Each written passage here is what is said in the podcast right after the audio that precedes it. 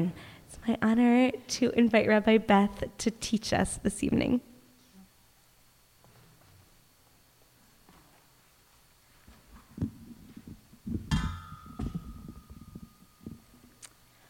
How many of you either grew up with or are familiar with or have ever heard of the Maxwell House Haggadah?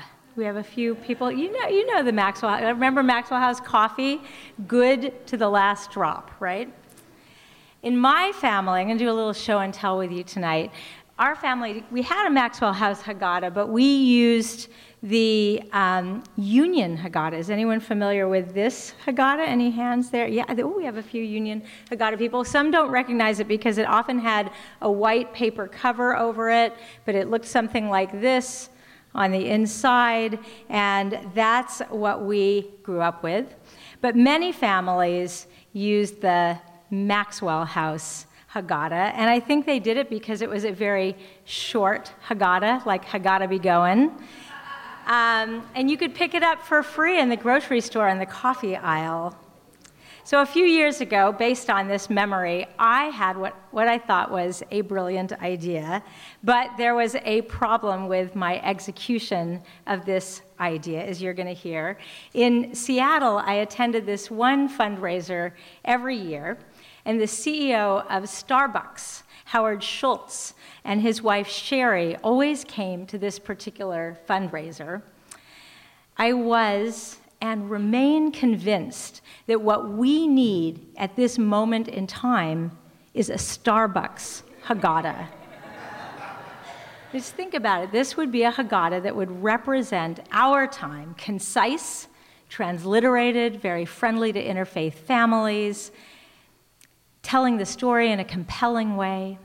Well, my campaign was misguided.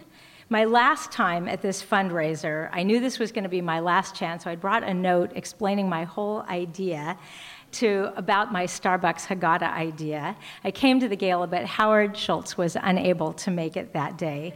So I sidled over to Sheri, who is understandably wary of people like me who think they have very good ideas for her husband. And I raised my idea.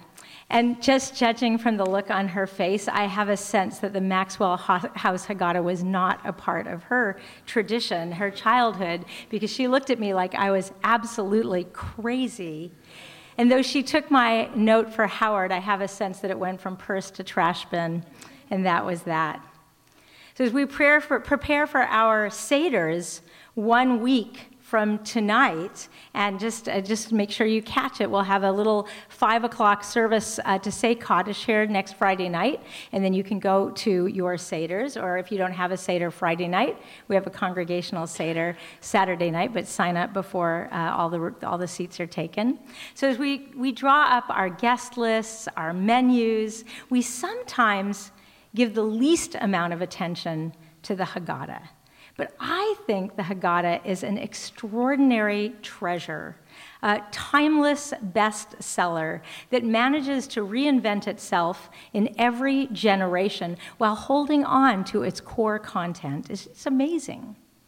The rabbis in the Mishnah, which was, uh, which was uh, compiled in the year 200, laid out the foundation of the Haggadah. And interestingly, these early rabbis picked one short biblical passage for the Maggid, the storytelling. It's those famous formulaic words from Deuteronomy My father was a wandering Aramaean. He went down to Egypt in meager numbers and sojourned there. The Egyptians dealt harshly with us and they oppressed us. They imposed heavy labor on us. We cried to God, and God heard our prayer and freed us from Egypt with a mighty hand and an outstretched arm and awesome power. That's it. That short biblical passage for the earliest rabbis was the focal point of the Seder. And why so short? They taught us that we should spend our time on the night of the Seder drawing out meaning, discussing, um, pulling the meaning from the text rather than simply reading one long text after another. It's as if they said, Here's what happened to our people. Discuss. Of course, many more formulaic passages got added to the Haggadah over time the four cups of wine, the four questions, the four sons, the ten plagues, Avadim Hayinu, Elijah, Miriam, Dayenu, and all the storytelling foods on the Seder plate. Now, some of us can get through a Seder in under 30 minutes, and others can go on all night. The Haggadah is such a phenomenal book that it lends itself to any of these approaches. In modern times, Haggadot emerged with tie ins to other forms of oppression. Here's one from our family collection. Elie Wiesel published this beautiful Haggadah in which he notes on this evening, all questions are not only permitted, but invited. He invites modern day events to mingle with the message of the enslaved Israelites from oppression to freedom when he writes, More than any generation before, my contemporaries have known not only a paroxysm of evil, but also the realization of a promise. Not only the kingdom of night, but also the rebirth of a dream.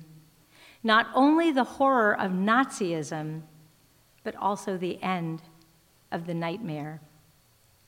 The Haggadah invites us to more deeply experience the oppression of our ancestors by relating to contemporary oppressions, whether it be the Holocaust, racism, human trafficking. It is a call to our most empathic response to feel the plight of those around us who are not yet free, and to act to bring about their freedom.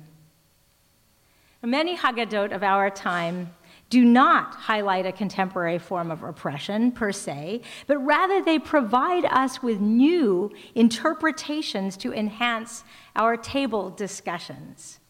This year, we picked up a Haggadah with commentary by Rabbi Joseph Soloveitchik. I got this from the Afikoman bookstore, and they have a marvelous collection of, of Haggadot. If you haven't been over to Afikoman, you should get there. Rabbi Joseph Soloveitchik was a 20th century scholar and philosopher, a great rabbi. We might think to ourselves, well, what is there really to say about those words in the Haggadah? Let all who are hungry come and eat. Reflecting on these words, Rabbi Soloveitchik contrasts enslavement, when nothing belongs to the enslaved person, with freedom, in which we are free to accumulate possessions. He wants us to understand that even though we are free, everything we possess belongs to God. The Rav teaches let anyone who is in need join and share the meal I have accumulated, for this meal really belongs to God, and I have no personal ownership. Let all who are hungry come and eat. He goes on to say that could be seen as self reflective, inviting, as it were, yourself to the meal, acknowledging that you are a guest of the owner, or God. A commentary like this can, at the very least, provide great talking points about ownership and wealth and wealth disparity, and at most can reframe our very sense of self, of who we are in the universe. We are all guests, we all partake of God's bounty. Now, a few years ago, some literary geniuses came out with the New American Haggadah, edited by Jonathan Safran Foer, with commentaries by well known names, including Jeffrey Goldberg and Lemony Snicket. Do we have any Lemony Snicket people here? I hope, because these won't make sense to too many other people unless you know Lemony Snicket's style.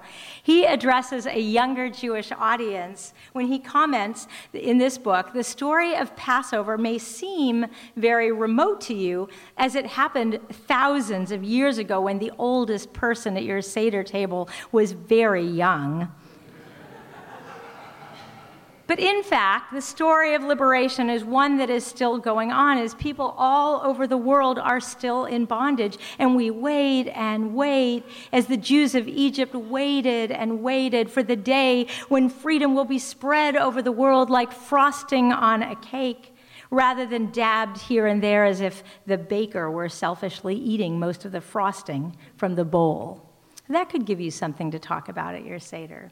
The hope is that these simple snippets of wisdom from different Haggadot will motivate you to take a few moments this week, amidst your other Passover preparations and the regular life that you lead, and think about how to best experience the exodus from Egypt and the meaning of the Seder, regardless of the length of your own Seder.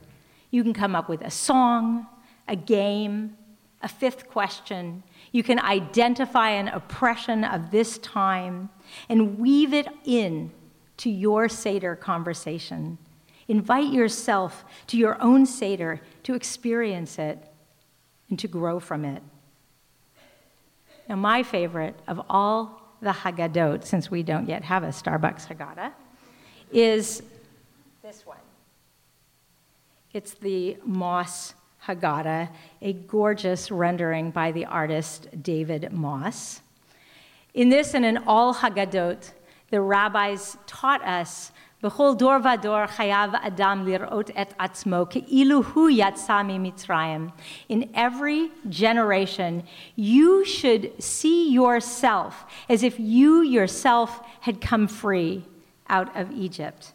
So David Moss illustrates that page in the Haggadah with these beautiful cameo pictures of all different kinds of faces, and then interspersed with the faces are little cameo mirrors. So you can find yourself in this story. May you see something about yourself, about the Jewish people, about the world and may you be a better human being and a stronger part of the Jewish people because of it as we go in and we experience this Yitziat Mitzrayim, this coming out of enslavement to freedom together. Shabbat Shalom and a Zissen Pesach, a very sweet, happy Pesach to everyone.